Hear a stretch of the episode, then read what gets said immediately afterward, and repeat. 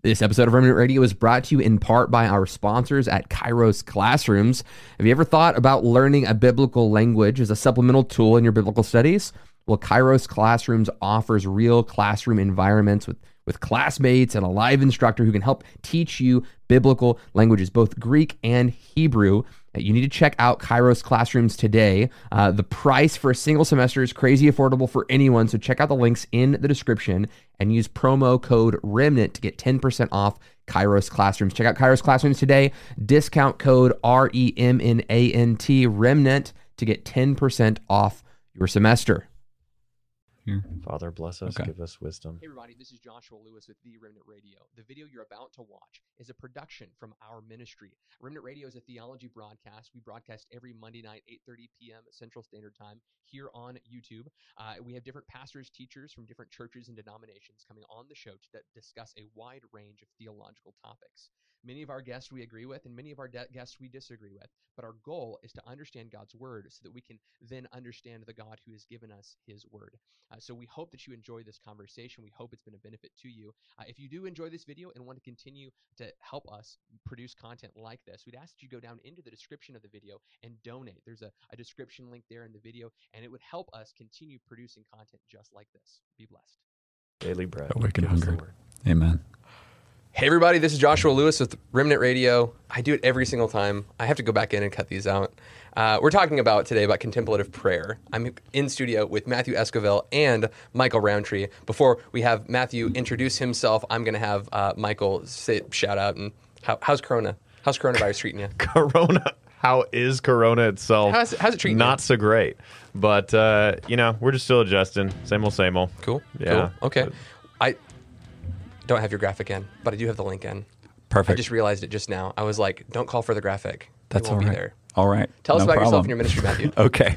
So I'm Matthew Esquivel. I am an associate pastor at the Dallas House of Prayer, working on my doctorate right now at Southern Methodist University.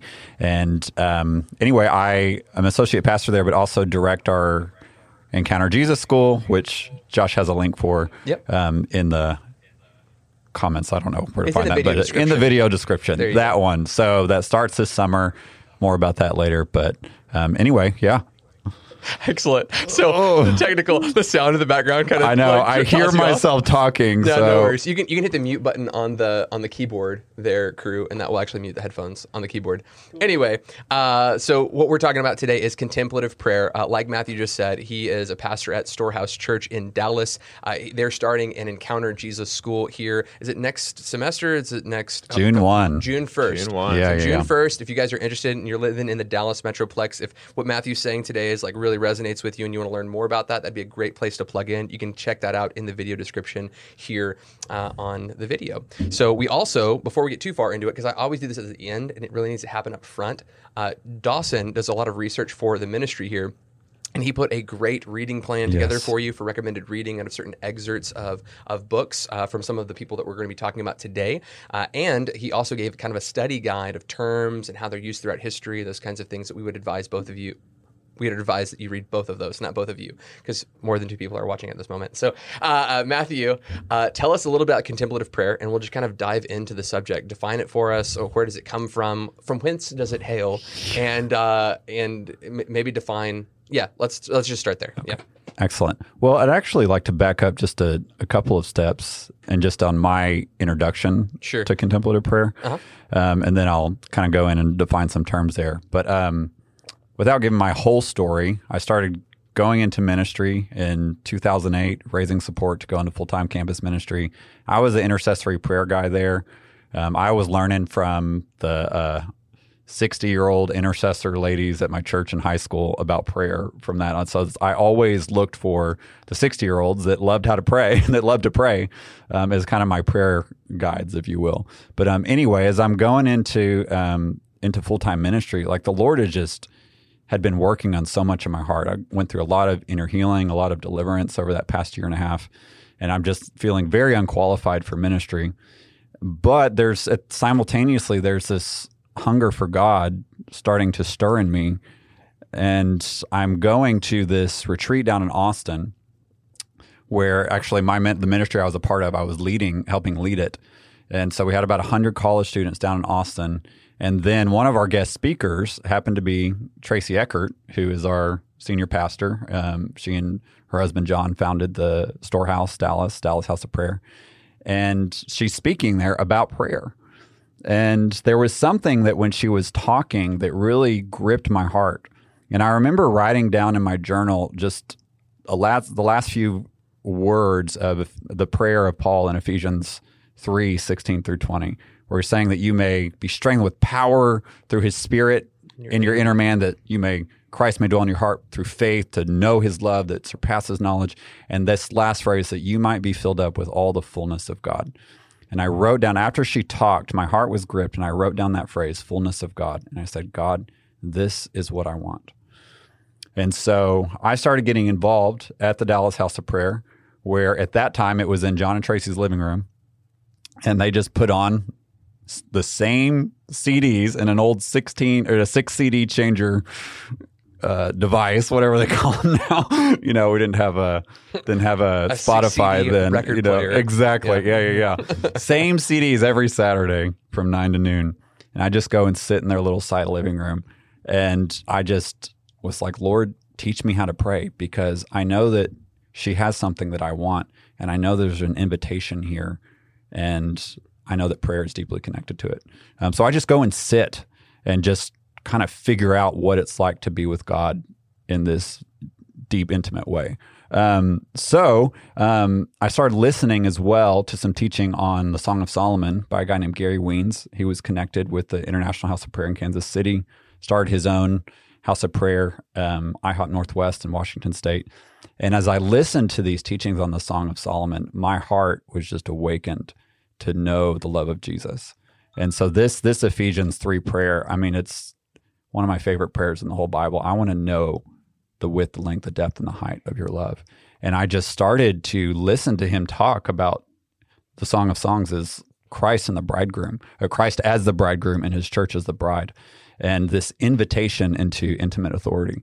Um, and so that really drew my heart into prayer.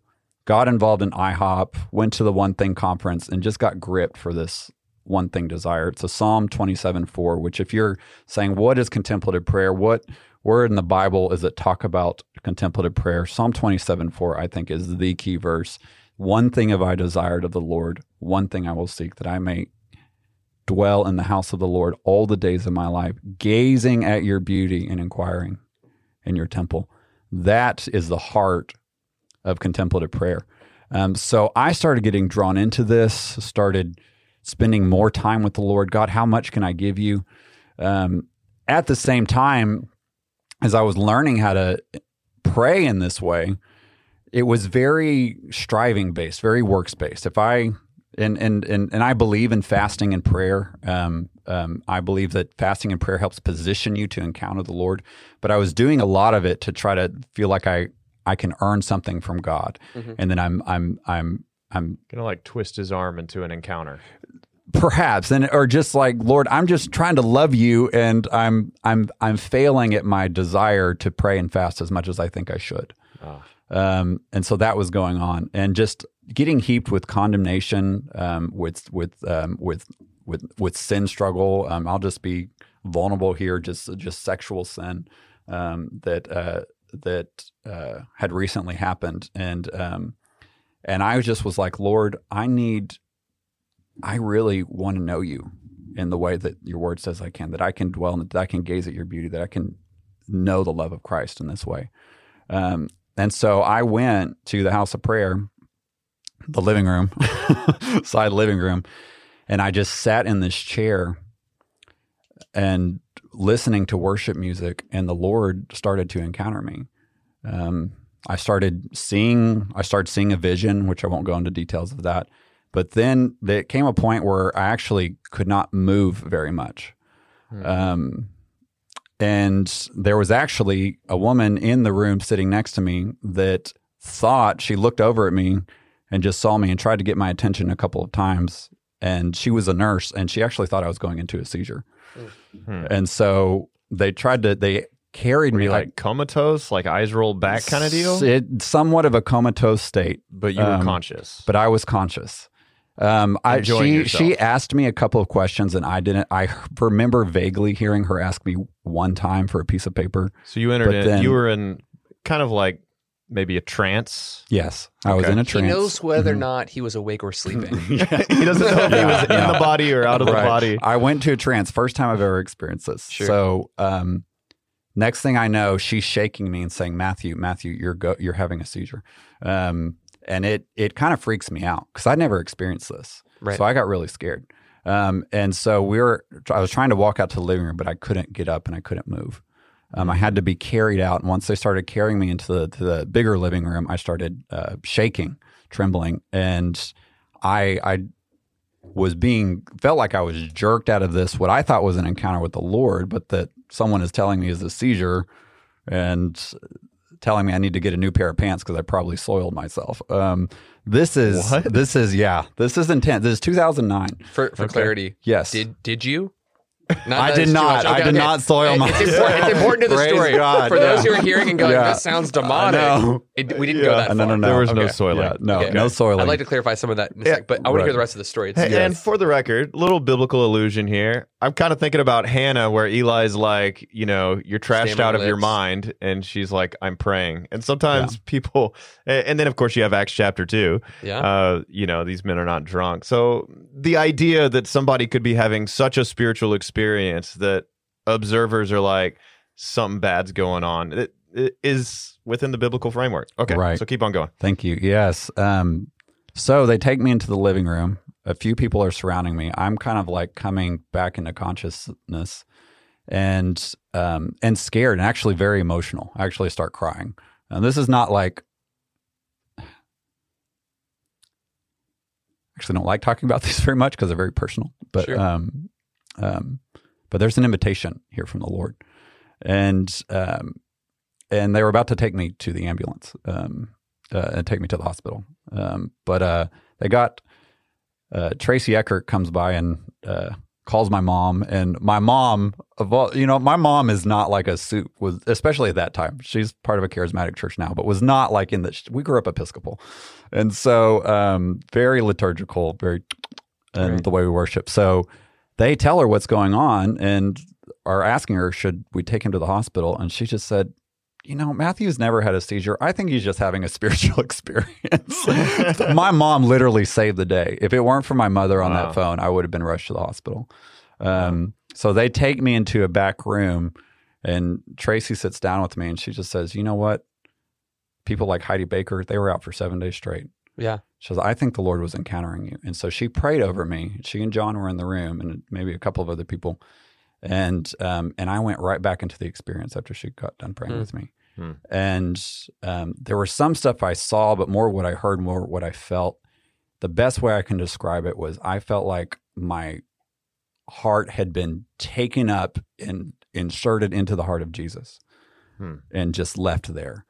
Um, and that Jesus had somehow taken his heart and come and just put his heart in mine Mhm. and just left me in this state for about an hour um, was the duration of the experience and then it just kind of these the afterglow of it lasted for about the next the rest of the day um, so that experience the reason i share that is because that's what really launched me to say into this there is another realm of experiencing god that i've not been exposed to before Hmm. um, and um, so it got me searching out, I, and and I started having a few more of these experiences.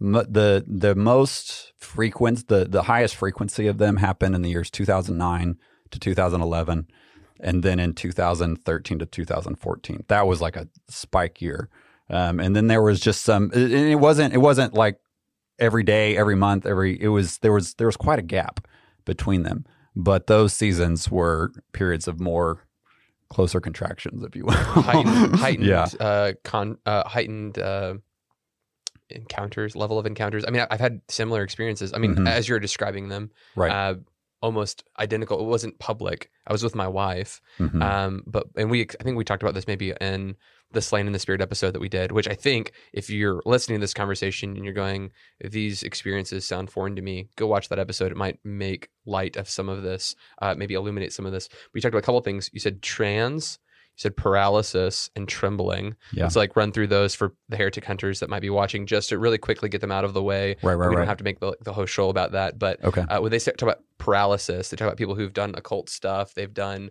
Um, uh, I mean, also, I admit I've had this experience, so I'm not like trying to put you on a spot. Mm-hmm. No, Like, We can, absolutely. we can, we can, you know, chat with it. But uh, as far as paralysis goes, um, especially when people do UFOs and uh, they get into occult stuff in in demonology, and they all the, the constant experience for people who get involved with the cult is that an alien comes and visits them, and they're paralyzed, right? Right. they're having this open vision while they're paralyzed Right. which sounds very similar to a lot of the charismatic experiences that we've we, I've had, you've had, many of Right. have had.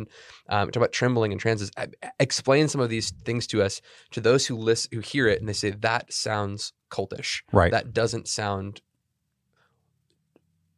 I've been a Christian for a very long time. That doesn't sound like my experience or the experience of those who are around me. I don't want to say it doesn't sound Christian because you flip through the pages of the Bible, there's some weird stuff in there. Okay, Right, right. Uh, uh, it, it's certainly I think within the realm of biblical, but it might not be our flavor of Christianity that we're aware of. Right. So maybe maybe walk us through some of that real quick. Definitely. Well, the devil likes to counterfeit the Sure. work of the Holy Spirit. Absolutely. Acts chapter 2, he will pour out his spirit on all flesh, visions, dreams, prophecy. Mm-hmm. And so within within the New Testament, you see this happen in the book of Acts.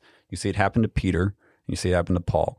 Peter is about to have lunch and Mm-hmm. he it says he falls into a trance and then he sees Pigs in a blanket. he sees the pigs in a blanket. He That's right. sees lunch, you know. That's right. and it's all these animals that Jews aren't allowed to eat. But um, and then Paul, and so that just kind of happened with. I mean, lunchtime. This was Yeah. not him praying and trying to cultivate this encounter. This was him just waiting for lunch. Paul, it says later in the book of Acts that he went to the temple to pray and that he started, he went into a trance as well. And so that language is used. And what is that? Um, um, we also see the prophet Daniel that when he Mhm. would encounter, when he would have these visions or encounters with angels, that sometimes he was trembling, felt sick, didn't know what to do. John in Revelation chapter one sees the risen Christ, falls over as a dead man, and it takes Jesus touching him in order to strengthen his body in order to be able to stand. Similar experience of the transfiguration. Jesus, while he's praying, starts shining and glowing, and Peter, James, and John are freaking out and don't know what to do. And so just these you, you've got a number of experiences like that in the Bible where the the power of God can come in a way that actually suspends our human faculties. Um, and we saw this again in when Solomon was dedicating the temple. Um, that they he prayed a prayer and they began to sing um, worship to the Lord, and that the the glory of the Lord showed up, and the priests were unable to minister in the temple. So we see a number of biblical examples. I mean, you read through Samuel, through Kings, you read through the prophets. They've had similar experiences like this. And so what the devil does is he will imitate and he will counterfeit these things. And two ways he tries to trip up the church is one to start developing an unhealthy attachment to and fascination with these types of experiences that actually distract people from just knowing Jesus. That's good. And so we're gonna we're gonna hit more on that in a little bit. Another way he wants to uh, deceive the church is to get them so scared of what they see with the demonic that they completely dismiss biblical experiences that God is using today and that ha- He has been using, as we'll talk about briefly, throughout church history as a way to commune and to communicate mm-hmm. with His people. Yeah, I like what you said about how the devil has his counterfeits, and uh, Jonathan Edwards dealt with a lot of this during the Great Absolutely. Awakening, and, Mhm. and he came out with this treatise because he was getting accused of you know being like all about manifestations and craziness, and The enthusiast, like, Yes, th- exactly. enthusiasm. John Wesley, And- the same. Yeah. and he had this uh, this treatise called the I think it was called the Distinguishing Marks of a Work of the Holy Spirit. Yes. and what he goes through is is he's you know he's like basically there are some fakers and there are some legitimate and on the surface you actually can't always tell because you know they'll be you know doing their thing on the ground laid out having visions or whatever Carpet time. and Carpet time. exactly but at the end of the day what he says is the way you know i mean he basically is like jesus wisdom is justified by your children basically look at the fruit of it and he's like you know one man falls out has has all these visions, has this experience, and before that he was a deadbeat drunkard who's beaten his wife, and and then the next day he's completely transformed. Then another person, same situation, still beating his wife, and it's like, well, we know which one was real. Absolutely. So, so have you experienced like a real life change as a as a result of this experience? How would you describe transformation in your own heart and life? Right. Es- Especially right after. And I, I look back on that experience and every time I think about it, it's like just the memory of it makes me want Jesus more. Mm-hmm. Um, and I remember after that, um, pornography temptation did not even come at all for about a year after that. I mean, just Really, Left so a very completely. practical, very practical. righteous fruit. Exactly. The desire for it. I remember walking to that my doesn't sound like the devil to me. No. I remember walking home to my apartment that that week, um, and this is maybe a little graphic, but I could hear people having sex, like neighbors, you know, Sure. outside. I'm just on the sidewalk. I'm like, I'm like, Mhm. wow, okay. But my heart, you know, at the moment, like I laugh now, but at the moment, like my heart was truly grieved, and I was just like, Jesus, please, just show them that there's so much more and I, I would break down crying at the at the at the dinner table. My roommates did not know what to do with me because I was just like I just this tenderness of love for the Lord. Mhm. And um, what a number of contemplatives will talk about, I had I didn't have the language for this at the time. Is called the gift of tears, and it's it's tears of repentance, it's tears of conviction of sin, Mhm. and it's tears of longing for God. Mhm. Um, So you mentioned it just here, and maybe this is a good way to kind of transition into our conversation on contemplative prayer. yes, Um, but it's do all of these people that we're talking about today, um, uh, are are they going to have these kind of catalytic experiences that cause them to realize the beauty of God in a kind of experiential way? The Psalm sixty three saw you in the sanctuary. I behold you the power in the sanctuary, Yes. beholding your power and glory, and your steadfast love is better than life. Like this Yes. idea of just dwelling, abiding, hanging out with was initiated by an experience. Is that I would say for Teresa of Avila, definitely. We're Mhm. going to talk about her. John of the Cross, he did have a number of these experiences. A lot of people did. I mean, there was a whole. We'll, we'll get into all that, but that's that's what drew me to these folks. Mm. And so I started reading, and I I, I- I started reading some things on prayer, uh, on contemplative prayer. Madame Jeanne Guyon, um, experiencing the depths of Jesus Christ. Um, but when I I came across Teresa of Avila and John of the Cross, two, 16th century, a nun and a monk, um, nun and a friar. And when I started reading, I, I came upon her book, Interior Castle, and his book, Living, Living Flame of Love. And I just would weep, and I still weep when I read these books because I finally found someone that was giving language to these things Hmm. and that we're having these kinds of experiences and we're we're you read Teresa of Avila in her, her autobiography.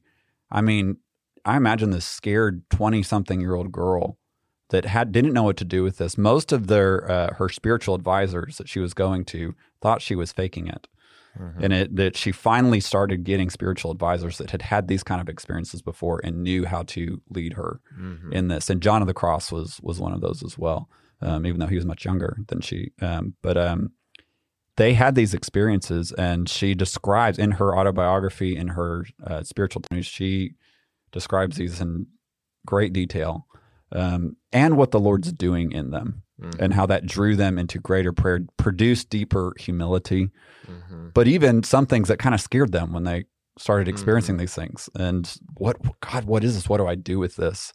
And why does nobody believe me when I tell them? So Yeah.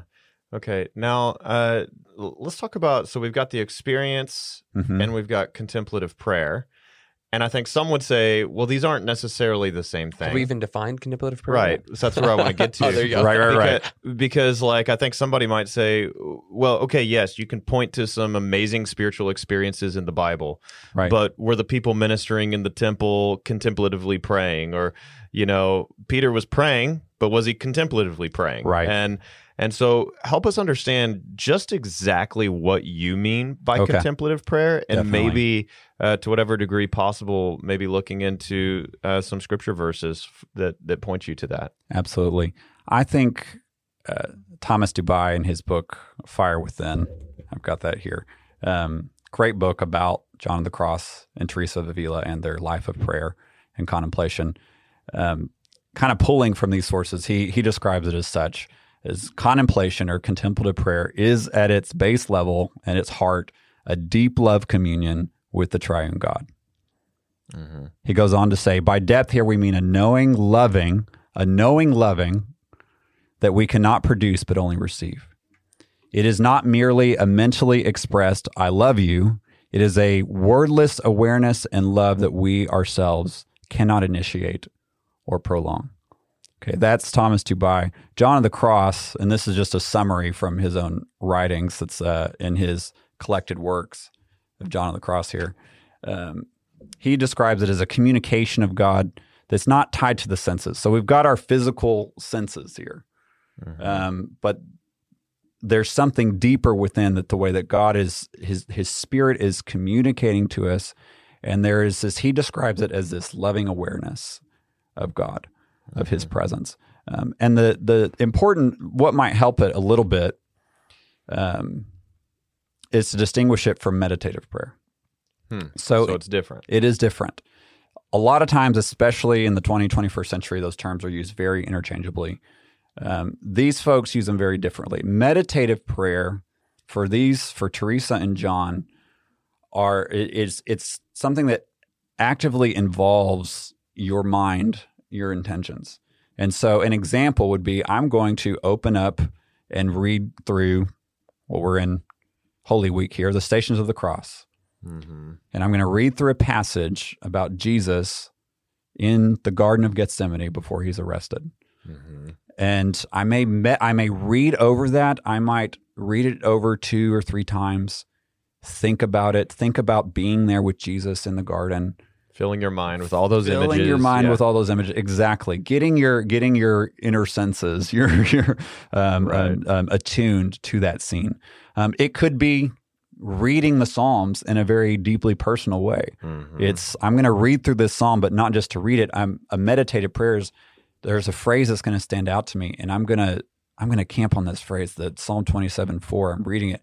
One thing I desire, Mhm. And I shall seek. And I'm intentionally picking that psalm and praying it out to the Lord. God, I desire this one thing to gaze at your beauty, to inquire in your temple, to behold you, Jesus.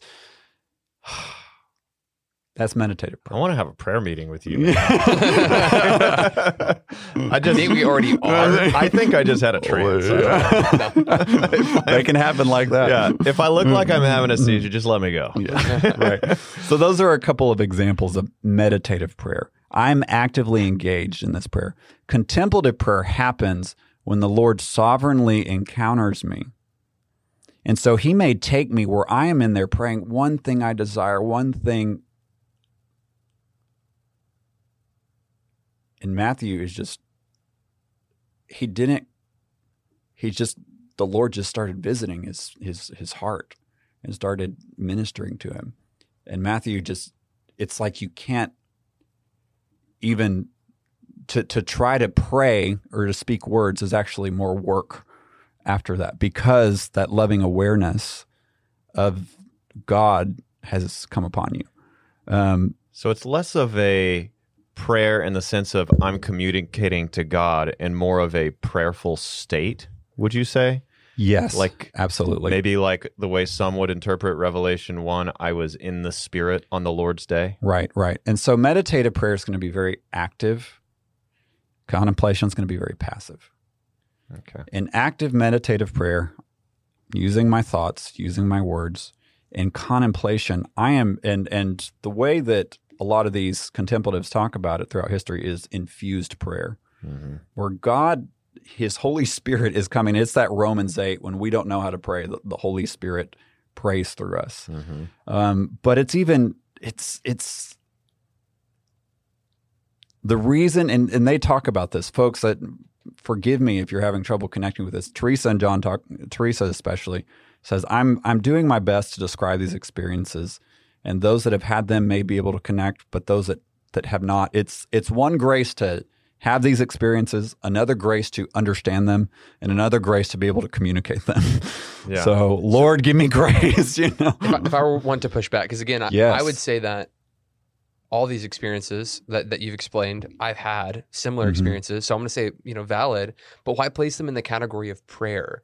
Um, isn't isn't prayer, you know, uh, uh, we- we're instructed on how to pray, Right. right? The Bible tells us what to, how to pray. But if this is an encounter of God encountering us, are, do do we do an error or disservice to, d title it prayer? Um, because in doing so, um, are we are we are we violating the commands on how to pray? If this is something that's going to happen to us, uh, can't we call it a substitute uh, experience, or uh, the Spirit of the Lord came upon him, or so forth and so on? Uh, wh- Right. why use the term contemplative prayer? Right. That's a great question. And that's just across the board used throughout these contemplatives throughout church history. So, what, because prayer for them is communion with God Okay. that can involve vocal prayer. It can involve a crying out to God. My heart and my flesh cry out to you, O God. I yell sometimes. Yeah. Yes. My my sound guy at church, I was my- say, watch- whoever's in the, the sound volume, booth buddy. at church, I mean, I just it just comes out. I don't know. Anyway, Yeah. thank you, crew over there for adjusting me. But um, and so there's there's breaking out over here. As- I mean, just and, and you prayer without words is just you just it's words are essential to to the heart of prayer of communication with God, or else you wouldn't have the Psalms, you wouldn't have all the prayers in the Bible. But a type of if prayer is more broadly understood, is this is a communion with the Lord, a deep inner heart communion with God. It's the be still and know that I am God type of prayer. It's the there was silence in heaven for half an hour, Revelation chapter 8 type of prayer. It's the Peter, James, and John are beholding the transfigured Christ and are out of their minds figuring trying to figure out what to do. And even the words they can come up with are complete nonsense. I mean, that's something is happening to them. And so in our charismatic uh, environment, the word encounter is typically what's more used. But it's but where I think it can be called prayer is because your spirit is still communicating with God's spirit. Mhm. But there's in our part, usually in contemplative prayer, usually it's it's silence and it's receiving from the Lord and it's Him communicating to us. Right. Yeah, and and I might jump in on that too because I I do kind of I don't know I may be splitting I- I'm in the middle so um, quite literally but uh, to to maybe give a defense to it um, and that wording for it Ephesians six where it talks about to it the command is to pray in the spirit Right. and there's a little bit of debate over what that exactly means Right. but um, I know that in my own prayer life, there are times when I'm like, I got the discipline, got the prayer list. I'm going to read these names off to God. Like, you know, Santa Claus has his, like, you know, I got like my list of toys and, you know, um, and I, that I'm asking for. And so, uh, and I just read my list off to God. But like, there are times when I do that and it's just sheer routine and it's it's not really that great. There are times when as I'm coming across those names on the prayer list, it's this mixture. I'm in this spiritual state of listening for what that person actually needs in this moment Right. and praying for it. And and it's like when I enter into it's like a prayerful state for lack of a better word Right. where it is this deep communion of talking and listening and being still. And uh, I found those prayers much more productive and uh, and effective. I mean, one story on that that I that I think is a just a good illustration of praying in the Spirit. I have a I have a friend whose name is Keith, and uh, he was with his family just like on the front porch one night late it was like 8 p.m or something and they were just kind of they're, they're like friends with all their neighbors and they're just kind of always out in their front yard and on their porch and that kind of thing and uh and he felt like they were just supposed to pray for people who were isolated Hmm. and it's just like they, they were kind of like praying and talking but they're- were just kind of in this prayerful state and he felt like we're supposed to pray for people who are isolated. And he says that like 45 minutes later this guy's walking by who just like looks haggard and just homeless and and he's just like hey man how are you doing? Well they enter into conversation come to find out this was this guy's first time out of his house in like Wow. more than a decade like i don't know who'd been caring for him i don't know the whole backstory but it was like and i want to say it was well over a decade it was a long time and he'd just been like this shut in that just hadn't come out until that moment and it Before was just- Corona had made it cool. yeah, before Corona made it cool. But anyway, I've Yeah. that that prayerful state.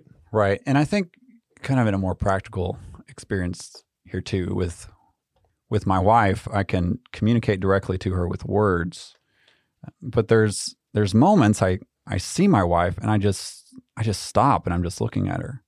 Mm-hmm. I'm just I don't have words, Mm-hmm. and it's and it's like something catches me and I don't even know what it is that catches me about her.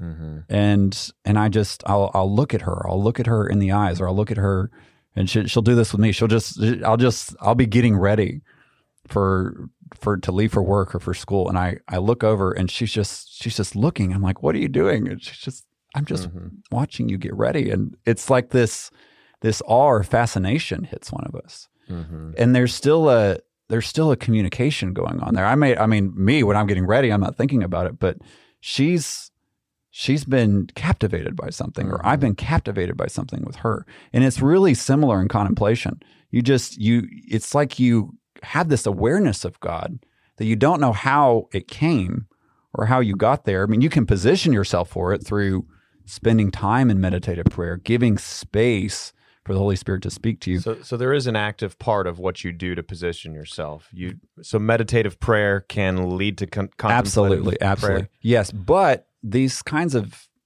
contempl- contemplation can come when you're not wanting it to or meaning it to it can happen when you're washing the dishes Uh-huh. i was with before my wife and i got married one um, we were spending time together and we were talking. And the lord just for lack of better words just caught up my spirit. I mean i was there. I was um but i i i actually i couldn't speak and it kind of worried her. She's like what are you are you okay matthew? You're okay? And i was just frozen and this this awe of god and this presence of god just came over me. And i was i was like frozen. And i wasn't trying to cultivate this experience. Now my desire for god and my time outside of that moment in cultivating a prayer life helps position for those other things. But contemplation can come while you're actively meditating or it could come at any point in the day So it, it is in fact the uh, the the scripture that you used Ephesians chapter three. Um, uh, I'm trying to start uh, because you know when you do a scripture verse, it's like your ABCs. You got to start in the middle. with power, Yeah, yeah. yeah. uh, strength with power through His Spirit in your inner being, that being rooted and grounded in faith, you may have strength to comprehend together with all the saints the breadth, length, depth, height, and to know the love of God that surpasses knowledge. So there's this collective knowledge that we have of propositional truths that we put precept upon precept of our Right. knowledge of who God is absolutely we say um, you know god is he is just he is love he is these and and actually with the community of faith i think the way that that that paul is articulating is that the community of faith helps us in that. Like like this testimony this experience um, your understanding of scripture here the why the way the body builds itself up is actually showing the breadth length and the measurable portions of god's love of god's of Right. god's goodness. And then there's this extra portion uh, uh, that you may be filled with all the fullness of god. Yes. Um, uh, so there's a knowledge that is c- of God's love that's con- that's uh, I want to say contemplative. It's it's it's propositional, and there's this Mhm. non-propositional like almost eh, the way that I experience it. I can only explain as ecstasy kind of experience to of know God. this love that surpasses knowledge. And then Right. he, he finishes it with saying, "And to him who can do exceedingly." Like you, you don't think that this can happen. Like you, you like he is expecting the objectors that are listening to the letter, the fullness of God, really. And he's like, "And to him who can do exceedingly abundantly beyond all that you can ask He or can think." Like this. he's like he knew he can do this this seems ridiculous. he can to do you. this for the person that says i suck at prayer Yeah. he can do this for the person that says i don't have time to pray he can do this for the person that says i don't know how to pray Mhm. and paul if you just the words he uses in ephesians 3.16 i pray so he's using his words Yeah, that the Father of our Lord Jesus Christ, from whom every family on heaven and earth has derived his name, would strengthen you with power through the Holy Spirit. So it takes a strengthening of power in your Holy Spirit, in your inner man, for Christ, that Christ would dwell in your heart through faith, rooted and grounded in love, able to comprehend the width, length, depth, and height with all the saints. Um, the love of Christ, which surpasses knowledge.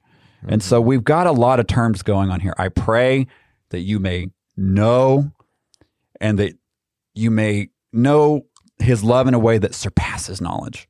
Mhm. Um, and this is available to every single Christian. Um, Mhm. As far as what is this going to look like, you know, what I what I mean is available is knowing the love of Christ, hmm knowing the width, length, depth, and height, and being filled up with the Yeah. fullness of God. Those things are available to everybody. Yeah. Yeah, and you know one thing I think of in that in that scripture is how it's actually Paul praying this for the Ephesian church. Absolutely. And and so part of your experience has come through the fact that you learned so much from Tracy Eckert and from others as part of this praying community, which also fits into the prayer that you may together with all the saints Right. know this love that surpasses all knowledge. Anyway, so um, you've been in this environment of prayer Mhm. that has helped foster that. Absolutely. And- Absolutely. Uh, and and that's part of your influence. But then you've also, I feel like we should jump into another part of your influence that's less environmental and more from your personal study. Can Mhm. you talk to us a little bit more about the influence of uh, Saint Teresa of Avila and Saint John of the Cross? Absolutely. So, like I said, I stumbled across these uh, these two in my journey to figure out what was going on and how can I have more of God. That was really my question. How can I have more of Jesus? And so, uh, Teresa and John, just a little bit about them. They're 16th century folks. They are um, they're uh, were in the Carmelite order within the Roman Catholic Church in Spain. And in that time, you had of Opposed course to the Hershey order. No, sorry. Keep going. I, I just, Oh, I get yeah, it. yeah. Carmelite. Yeah, yeah, yeah, Hershey. sorry, Okay. um, so it's 16th century, and as you know, I mean, the Protestant Reformation is happening in that time. But even within the Roman Catholic Church, prior to the Protestant Reformation, you had reform voices and reform movements going on. Some of those reformers and reform movements uh, stayed within the Roman Catholic communion and often happened in a monastic um, setting. Um, and then, of course, those that separated, whether willingly or unwillingly. I mean, you've got Calvin and Zwingli, who very intentionally separated from the Catholic Church for reform. You've got Martin Luther, who was excommunicated and so kind of de facto had to um, start a new communion um, or decided to. But um, Teresa and John remained in the Catholic Church in Spain. Catholicism is very strong in Spain. But also within those reform movements, you also had a lot of these contemplative illuminationist movements that really concerned both Catholics and Protestants at the time because of some of the extremes that they were seeing. Um, so you had folks claiming to have these kinds of experiences, and it was distancing them from the church community. And I don't need the church. I don't need teaching. I don't need theology or accountability because I have direct access to God here. We've heard of that before. Yes. Yeah, that, that sounds familiar. Yeah. Okay. okay. That really worried the church. And so John and Teresa, they start having these kind of experiences and start writing about them. They were under the close eye of the Spanish Inquisition.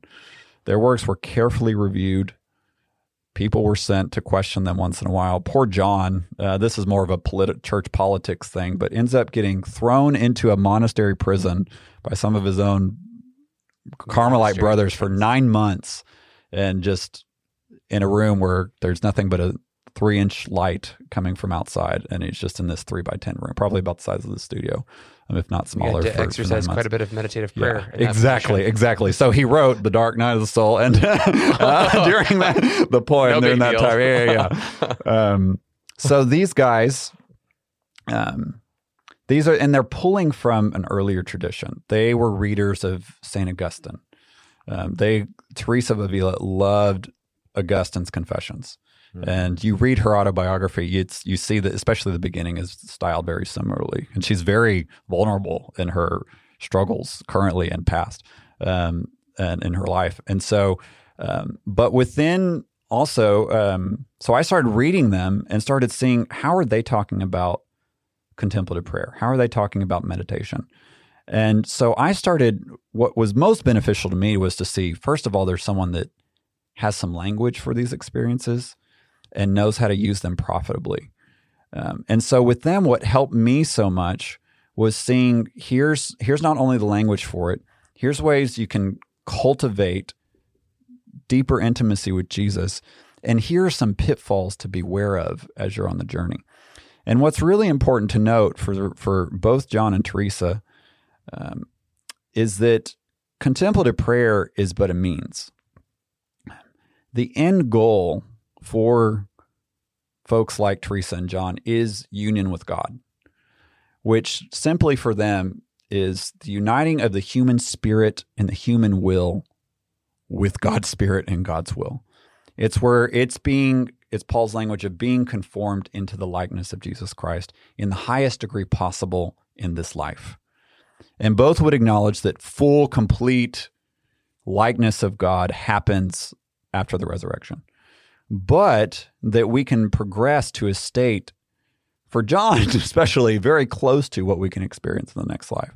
Now, we still have a fallen human nature that gets tempted, but this uniting of the will to God is not just a, a dry, hard, God, I don't feel like doing this, but I want to, but I, but I will because you say it's your word. That's part of the journey there. Mm-hmm. But what the transformation, this transformative union with God is for John, is where your desires actually get – changed where you want to do the will of God and these desires that Jesus calls these these these cares of the world, the deceitfulness of riches and the desires for other things that choke up the word. He says those actually start being reoriented into desires for the living God. Um, in a way that not only you desire it, but you're enacting those desires by the grace of the Holy Spirit. Mm-hmm. Um, that's the goal. And that's really important for them. And so as I started reading about this in them, it's the they say the journey here to union with God, to being conformed to the likeness of Jesus Christ, it does come through an active prayer life, of positioning yourself to receive this con- this contemplation. Um, but it also takes a cultivation of humility. Mm-hmm. It takes a growth in the fruits of the spirit. It takes uh, heeding sound doctrine and teaching. And it mm-hmm. takes submission to a spiritual confessor, they called him, and to the church authority. Um, and so, of course, for them, that meant the Roman Catholic Church in mm-hmm. authority. Um, I'm a Protestant, and so that looks different for me. But um, for them, a spirit, a confessor was so important. They went to confession; they were confessing their sins to people. And Teresa, she's having these experiences with these uh, spiritual directors and confessors. Most of them at the beginning thought she was faking it, but the Lord said, You need to tell them every experience you're having, and whatever they tell you to do, you need to do it. Hmm. And a lot of times they told her, You need to stop trying to have these experiences. You need to stop trying to have visions. You need to stop praying in this way. And she actually did what they told her to do, but these experiences started happening even more. and it wasn't until someone, again, 17 years later, comes in that had some awareness of what's going on here. Um, so I can talk about just what that process looks like for them theologically if you want to go there or if there's other questions you want to address we need first. to um, um, we are already at like 915 916 so oh, wow yeah yeah awesome. i know our intro is like so we, we can go we can go a little okay. bit late if, if you're okay. going a little bit late yeah, yeah. but um in, in talking about that, what are the dangers in looking at this as kind of like a secret knowledge of of how to pray? And i don't see this clearly in scripture so we're going to some of these teachers in ancient history that have got uh, special no- i want to call it special knowledge or secret knowledge that's intentionally misleading right? So maybe maybe poke a hole in that inflated question. Right uh, yeah. uh, but but it seems as if you're like hey there's an experience that all christians should have. This experience we want you to have. And i'd be in the same zone. I'd be like yes I want you to have this. It's awesome. Right. Simultaneously, I'm on the other end going, I, am not a fan of like inducing these things or saying these are the practices that you should have, you should do to to have these experiences. Right. I'm not comfortable going that far either. Help me maybe bridge that gap before we we talk about just, or maybe that will actually lead no, you into no, it really let's well. do it. Let's do yeah. it. And so there are definitely some some pitfalls and some dangers to be aware of. And sure. again, it's it's in terms of this. The goal is being conformed to the likeness of Jesus Christ. Right. And when that is not the goal, the dangers abound. Okay. Mm-hmm. When a seeking of of these supernatural experiences for the sake of the experiences mm-hmm. become the focus, you become prone in a very extreme way, John and Teresa would say, to deception, number one, mm-hmm. because the devil can counterfeit these experiences. No and John was a spiritual director and he he pastored a lot of people and he he I love reading him because he speaks of these experiences that he's having. This this very poetic um, description of the love of God and these these experiences. But he's also very careful. He's like, guys, if you're seeking after these things, you will get deceived. Um, and what people start here are some signs that your focus is in the wrong way, uh, is, is is in the wrong place. If you are, um, let's look at the fruit of these experiences. Are you getting more boastful and proud? Are you starting to accuse other people of not being as Christian as you are because they have not had these kinds of experiences? Are you starting to advertise these experiences as if uh, is is in order to gain attention?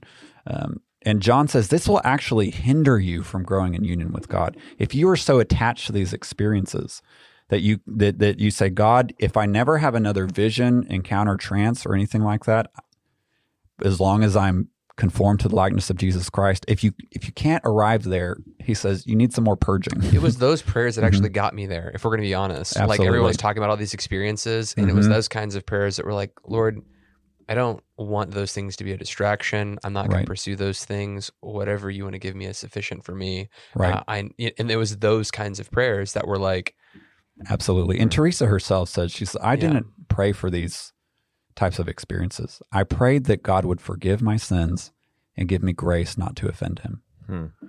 I, I like the way you you talk about it. It really comes down to what your focus is. And if Absolutely. your focus is union with God, that that really helps because I, I was concerned about some of the same stuff. It sound it sounded a little bit like that. We come back to this a lot with that Gnostic Mhm. tendency of Right. of special secret knowledge and special experiences and and asceticism, you know. Um, and if, if I understand right, even Saint John of the Cross, and part of it's just kind of like monastic culture of the day, you know, the self-flagellation and all of Very- that kind of stuff Very austere. is very is. prolific. And it, it worried Teresa. Teresa, so she warned him against it. she warned him against it. She Good. said, So I, and he regretted it later in life. Yeah, well, Mhm. good. But you know, I come back to I think of Philippians three one, uh, where Paul says, "Rejoice in the Lord." Again, I say, "Rejoice." It's a safeguard for you. And then he says, "Watch out for those."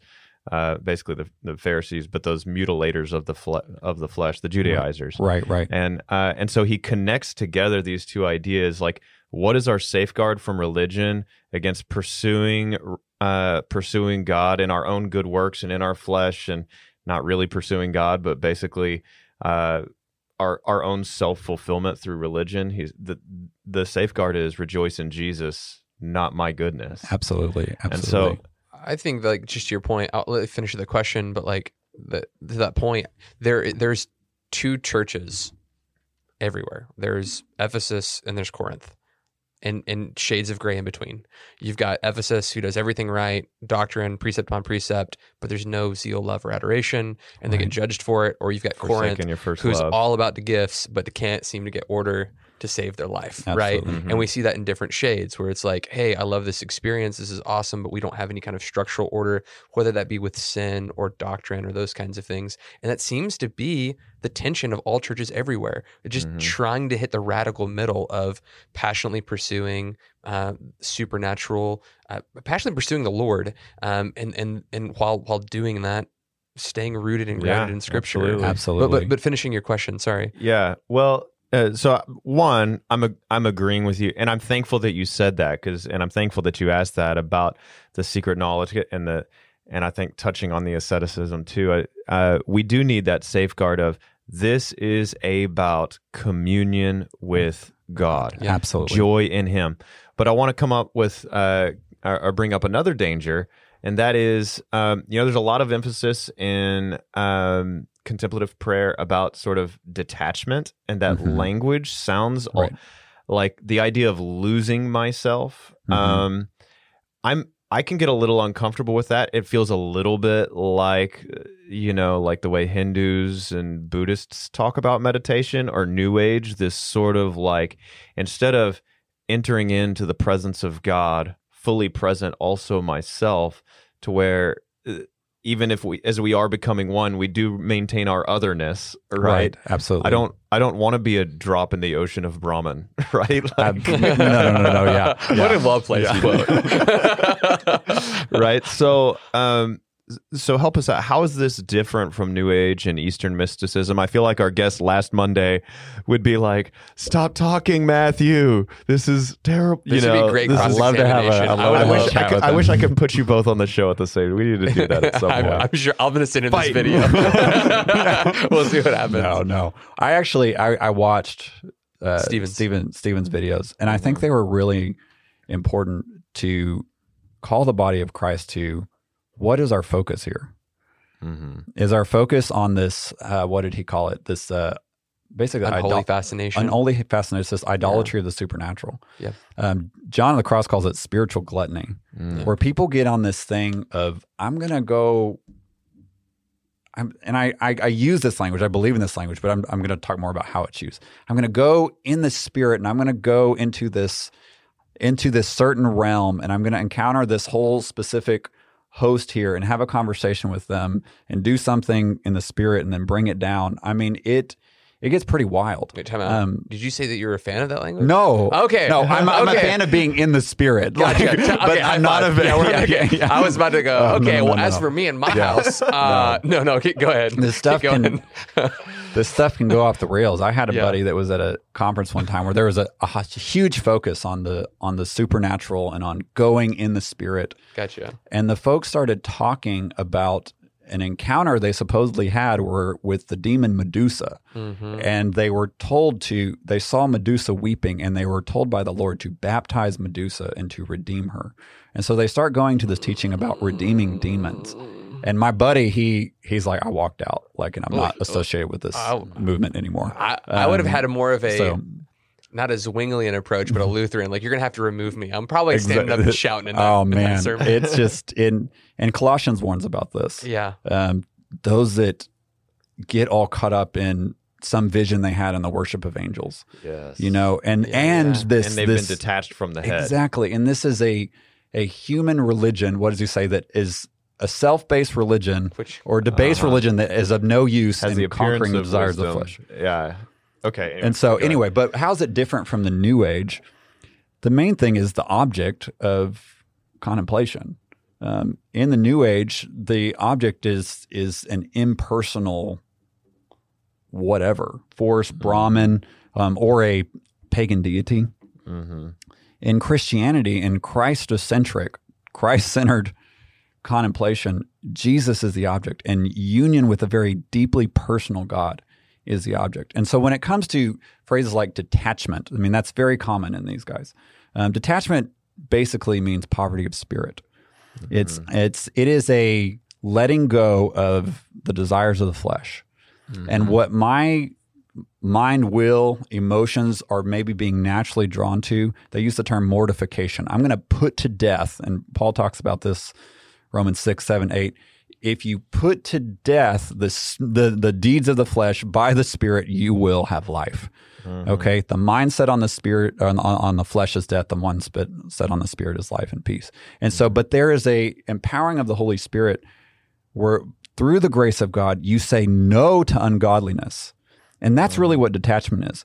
But detachment in a in a broader sense is even things that may not be overtly sinful. Mhm. That Jesus is saying, putting his his finger on, saying, "Hey, I know you enjoy doing this, but it's really hindering your relationship with me.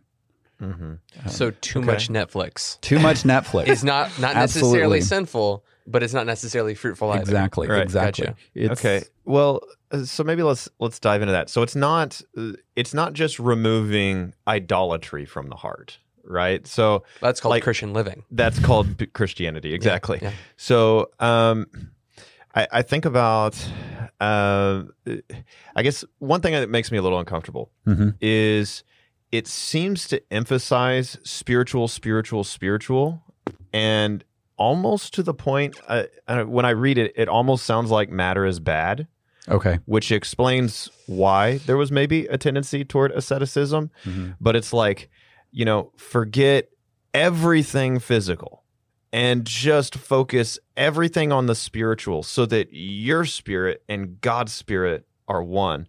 I mean, it's kind of, I mean, it's good. I want to be one with God's spirit in my spirit. Right. But I mean, even in First Corinthians chapter seven, it's it it speaks of, or First Thessalonians five, it talks about a sanctification of body, soul, and spirit. Absolutely. First Corinthians seven, removing the defilement of body and soul, and so or spirit. I can't remember which, but um. Anyway, it it's an entering in of the total person, not just my my spirit. So, can you speak into that a little yeah, bit? definitely. And and I'll be I'll be very honest in reading contemplatives, even reading Teresa and John, reading through the tradition of the church.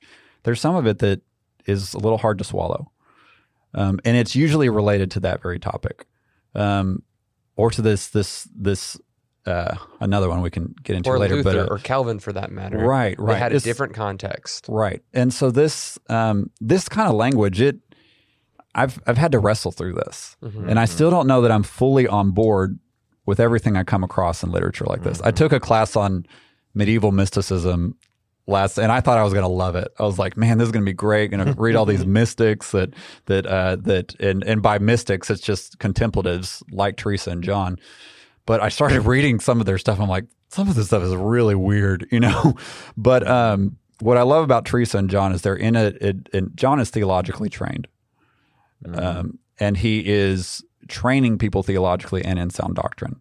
Um, so that hasn't spoken to your question at all. So I'm going to go to your question there.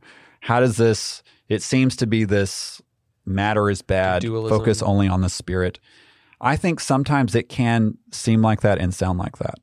Um, now, with John specifically, this is going to sound odd for us Protestants, but he has to deal with this being a Roman Catholic where images and icons are very common in their worship. And he's um, he starts telling people that even these things, even though the church has given us these specific images to use in prayer, if we're too attached to these things and we're more focused on the actual statue or the image of Jesus rather than the person that it's representing. And I've got my own little collection of Jesus statues or statues of Saint here, but I'm not actually engaging the Lord. Like then we're misusing these things. Um, and so that's kind of with him where I start seeing the physical is important to John insofar as it causes your spirit to become aware of God. Um, now, of course, he was very austere in his asceticism, which Teresa was very worried about. Um, and so I think there were some things going on there. Um, now, um, what I think the scripture is clear about is that when we eat food, we eat it in faith and with joy and thanksgiving, and that um, that we're in a physical contact with people, that we're enjoying fellowship of the Holy Spirit together, and the and the physical interaction that I'm having with people is very important. Um, when contemplative prayer starts taking people and isolating them completely out of community, hmm out of corporate worship, out of submission to spiritual authority, um, and even just enjoying certain natural things that God has given us. Those are those are times to be concerned. Teresa loved going out into nature and being with the Lord. Um, and she just, I just look at it. She's like, I wasn't really good at meditation. All these meditative techniques that all these people are talking about, I was never good at them. I go into a park, I imagine Jesus in front of me, or I start reading a book, and the Lord starts to meet me. And so she was very, in that sense, I see for her, there was a, deep connection there. At the same time, some of her language is, I'm a miserable worm, I'm not worth anything. And so you see that very common. And some of that was the monastic piety of humility. And so I think some of that is hard, doesn't sit as well with me. Mm-hmm. Um, and so how do we how do we appropriate that in a very biblical scriptural way? I want to God has created things and he's made them good. Mm-hmm. And so um, I've actually this is going to sound really weird and maybe weird you out even more, but Okay. I was eating some tiramisu that my friend made one time. Okay. So weird. was gonna and I we've- started we've, we've gotten and it, weird I don't already. even really like tiramisu, but I started eating it and I started experiencing the presence of the Lord. Uh huh. And I was down. like, Hey, I've had an age steak before. I swear I saw God. And I mean, it's like my friend Francoise, if you're watching, she that was the best tiramisu I've ever had. And I had, and I was like, oh my land, I'm like Dude, that doesn't the sound right weird now. at all to me. No, I love it because I feel like too much of Christianity is all like, hey, it's all spiritual and anything sensory is bad. And I'm like, God made the senses. Actually, Matter absolutely. is good. So Absolutely. this is back to your point, um, or to, to your question. It sounds as if it's trying to repeat back what you're saying is areas that would anchor us, and one that maybe you didn't mention um, was that meditative prayer anchors us um, in reality, where contemplative prayer. Is, so the the meditative prayer is that the breadth, length, depth, and height. And the contemplative prayer is surpasses knowledge. It's the Mhm. both and. It's actually what keeps them both together. It, it- would would you say that just regular prayer, if if not if not engaging contemplative prayer is in fact not uh, uh, meditative prayer is in fact dualism in a sense that only the material matters that only the way that we can construct our prayers is all right, that matters right, right, right. it seems as if teresa of avila um, she uh, i apologize if i'm destroying her No, name okay. okay um, uh, she she does both she says that our our our prayers are not to be completely consumed with our thoughts towards God, and are not to be completely mindless in a way uh, that God just speaks through us. There's some somehow this tension of ebb and flow of both of those things. Is Right. that correct? Right. You have some in these contemplative traditions that will start to set aside meditative prayer completely Mm. and will say you have to get to this place of pure contemplation. John seems like he says that in certain places, but then he comes back around in other places. Teresa is very, ex- very explicit on this. She says, you know, some people say you got to get rid of all of this like meditative techniques, but she says, for me, I'm 75 and it still helps me, you know, like, yeah. and so she's real funny about it and real, real candid. Um, and what's really key too is that participation in that sacramental life of the church. Okay, Mm. I'm going in. I am. They they would hear the word preached. John started multiple seminaries where he was training people theologically for these monasteries. They started. Teresa started like 14 monasteries, and John would start these colleges to train them theologically, get them grounded in the word, and then go and teach people like Teresa and her nuns theology and sound doctrine, and give them sermons on and expository preaching. Um, that was a key element of a lot of the experiences that Teresa describes was while she was um, participating in the Lord's Supper in a communion uh, Mhm. community environment. Um, so the community was absolutely key, and then a a spiritual director, a confessor. Hmm. That's good. And so for me, for me, I was like John and Tracy Eckert. I didn't know what to do with all this and how to pray. I would tell them these experiences I was having. I would ask them, "How do I grow in this?" But it's it's not contemplative prayer. The contemplative life is not just about these experiences. It's about growing in the likeness of Christ. And so some of it, how do I grow in prayer? Do I meditate this way or that way? Some of it is you need to let go of that sin or that disordered attachment Mhm. to something that God's saying, I really need you to let go of this. If you will do that, you will actually grow closer to Jesus and grow in prayer. So, uh, it, uh, how does this relate to like soaking? And we, we talked Mhm. about this in our show with Steven. Right. This sounds kind of like, um, you know, we, we talked about kind of emptying of yourself. That seems to be a kind of pattern that, that is encouraged. What, what are Mhm. your thoughts about soaking prayer and how this maybe correlates with that? Right, right, right. Soaking prayer, I think, is is a way to experience the Lord, and that I think people legit. I've I've had a number of sweet moments Could you with the Lord. soaking prayer? Soaking prayer, you're just you're you're putting on worship, and it could be mainly instrumental or more kind of less words involved, more drawn, and you are sitting down, hands open, and just not attempting to pray very much, and just I'm here to receive from the Lord. Um, that's how I understand soaking. And that doesn't So, seem to mm. be, and uh, that doesn't seem to be compl- contemplative or meditative because meditative seems to be consume my thoughts. Contemplative, something that the Lord does to you. Soaking, what you just described, seems to be I'm going to position myself for. Well, I mean, ultimately, nothing is what it sounded like. But, um, like, if I'm listening to instrumental music and I'm going to empty my mind, like, I don't know what's going to happen to you. right, right. Uh, And the goal here's it. We we hear about it. Here's what I think is healthy soaking. Okay. If I can put it that way. a Healthy healthy soak. way to soak. A good you know. yeah, Epsom salt. A, good Get- Epsom get salt, Epsom salt. lavender. nice glass of grape juice. Exactly. yeah. A great way to soak is as you're putting on Christian music. Mhm. um, and it can be instrumental. It can have words, um, but your focus is on God. Okay, and so you are, um, and if it helps you to meditate on a passage of scripture, if it helps you to go through Revelation chapter 4 and what John's experiencing there and start to represent those images into your mind, it's it's a quieting of your soul to say, God, I'm going to meditate, but my goal is to meet with you.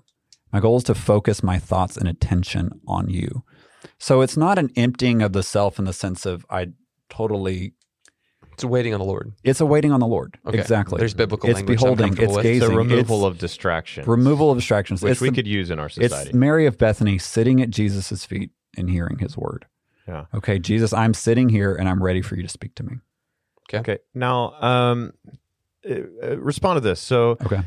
I'm imagining somebody saying, "Well, uh, Matthew, I believe in the sufficiency of Scripture, and I mean, the Scripture talks about meditation. The Scripture talks about prayer, um, but I I don't really f- see the need for contemplative prayer. I mean, of course, those words aren't in the Scripture, but like if if it's something that happens to me, Right. why do we need to emphasize it? If I'm just praying and seeking and meditating, doing all the sort of process things that you talked about pray, seek, meditate, worship, eliminate distractions. If I'm doing all of those things, why even talk about contemplative prayer? Because it either happens or it doesn't. I have no control over it outside Right. of I just do what the Bible says, which is pray. Right. Well, great question. Again, the goal is not to be a contemplative. The goal is to be conformed to the likeness of Jesus Christ. Okay. Um, and so that's that's that's got to be the focus the whole time. Now, part of what these folks are talking about is part of the way that God molds you into his likeness and conforms your will to his will is that he will infuse you with his presence and with revelation of who he is and his desires and his nature that are not out incompatible with scripture. In fact, It may be a truth of scripture mm-hmm. that Jesus is supernaturally infusing deeply into your soul where your desire starts to get transformed to actually fulfill that commandment in a way that is beyond the well the bible says it i'm going to do it. Yes mm-hmm. do that. I mean john and teresa would both say do it whether you feel like it or not.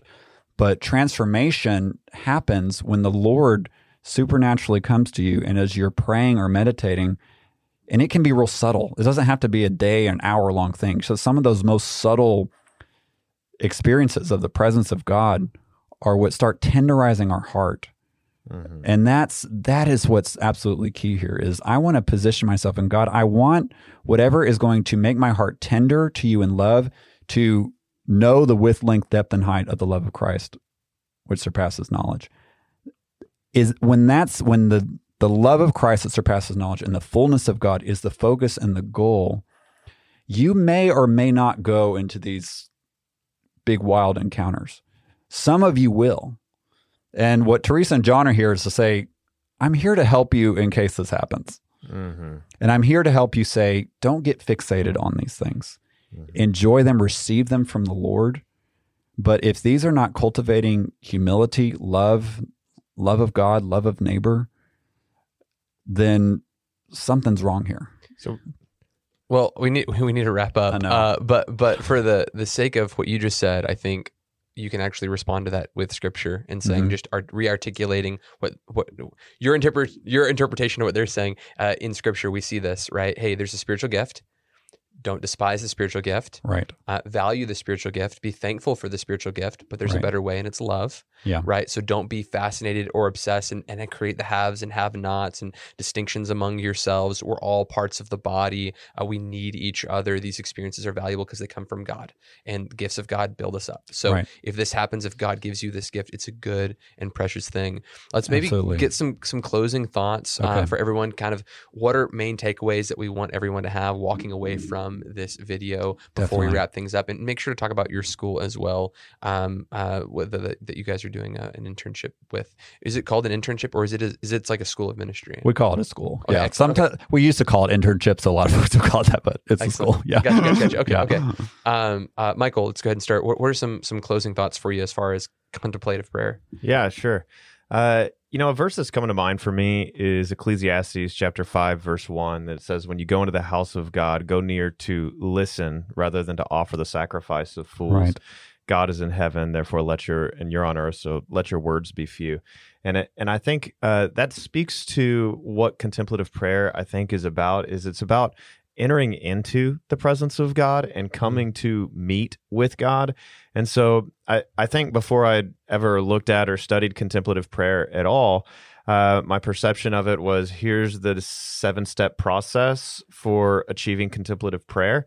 And honestly, that kind of turned me off because I'm like, I don't need a seven step process. I just need the gospel. That's good for me. Mhm. Um, but at least my understanding of it is that's that's not really what it is. That that Mhm. Teresa and St. John and some of these others, they're trying to put vocabulary to some experiences Yes. that are depicted in scripture, Right. but it's not not about the one, two, three process. It is about union with God. It is Right. about connecting with Him.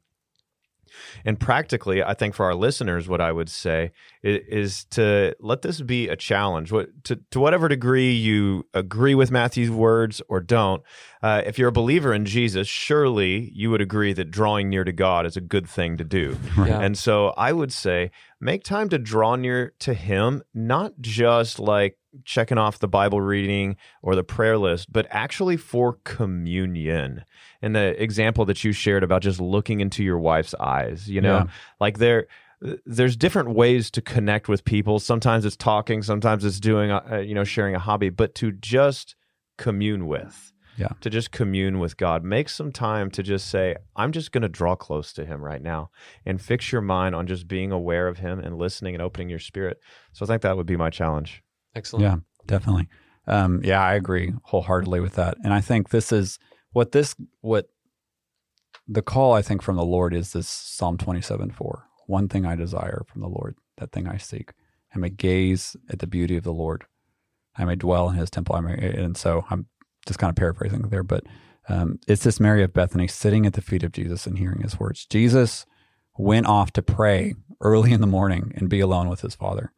Um, this this call to prayer is a call to solitude with God, but not at the expense of abandoning the community of faith, not at the expense of being rooted and grounded in the scriptures and meditating on His law day and night. Mm-hmm. These type of, but what happens as you start to pursue the Lord and say, God, again, you don't go to the Lord and say, God, I want to be, I want contemplative prayer. You go to God, I want to be conformed to the image of your Son.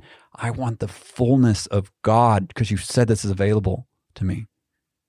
Show me how to become one with you. Show me how to grow into the likeness of Jesus Christ. Um, so my my heart, just closing thoughts there is just pursue Jesus, make Jesus the focus, make growing in His image and likeness the focus. Stay in the community of faith. Stay in accountability. As these experiences, maybe some of you have them. Um, you know, we could do a whole nother session um, on just these types of experiences in the Bible. Mhm. Um, but um, again, the focus is on the Lord. So um, our uh, our Encounter Jesus School this summer, uh, the reason that we started this thing back in 2010 was to teach people to pray. Uh, we we engage different types of prayer here unto causing you or helping you start to look more like Jesus. Um, so we go through some of these things. Um, we go through the Song of Songs. We go through the Father Heart of God. We go through um, learning how to engage in intercessory prayer and things like that. Um, so I hope you'll check that out. storehousedallas.com slash EJS. Excellent. Well, thank you, Matthew, for coming on and dialoguing with us again about uh, this uh, this topic. Uh, for those of you who are watching, I, I guess my major takeaway is if you're a regular watcher of Remnant Radio, you're probably inclined to be interested in the theological precepts. You're probably more Ephesus than you are Corinth by nature. Okay, um, and because of that, this is an area that we need to stretch ourselves in. So, so if you are a regular subscriber, this is my challenge to you. If you're not a regular subscriber, subscribe. Uh, if you like this video, hit like. If you did disliked it, hit the dislike button twice. Um, and and the idea here is that we need to stretch ourselves in areas, right? Um, saying that I have a gift for teaching doesn't give me an excuse to neglect pers- earnestly desiring prophecy, right? Uh, to being prophetically minded doesn't give you the excuse um, to to not be ready in season and out of season to give an account for your faith.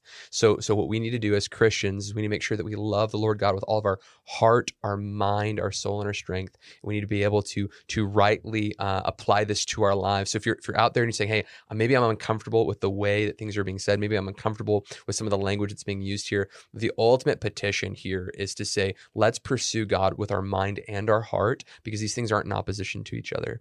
So those are kind of my closing thoughts. Uh, uh, for those of you who aren't familiar, uh, every Monday night, 8:30 p.m. Central Standard Time, we have a show. I'm sorry I didn't get to a lot of questions today. I saw a couple of them in there. Uh, questions about Catholicism. Some my Anglican brothers are all up in there. We we got a couple of Anglican bishops on, and then the Anglicans live on this channel, and I love it, man. I love the diversity. Uh, guys, leave a comment in here. What are your thoughts about contemplative prayer?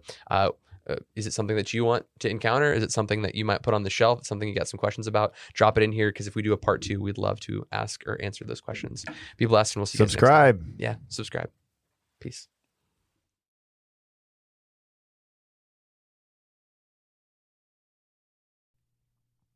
Want to thank Kairos Classrooms for sponsoring this episode of Remnant Radio. And if you're out there, you've ever wondered, hey, I wonder if learning a biblical language would be a supplemental tool for me to help me in my biblical studies. Well, you need to check out Kairos Classrooms. They offer Greek and Hebrew classes that can help teach you and train you. It's a live classroom environment with actual students and actual live teachers, and they help teach you the biblical languages of Greek and Hebrew. And you need to check out Kairos Classrooms today. There's a link in the description, and you can use the promo code REMNANT to get 10% off. These classes are already crazy affordable, but with the promo code REMNANT, R E M N A N T, you'll get 10% off of Kairos Classroom. So check that out today. And thank you so much for Kairos for sponsoring this episode of Remnant Radio.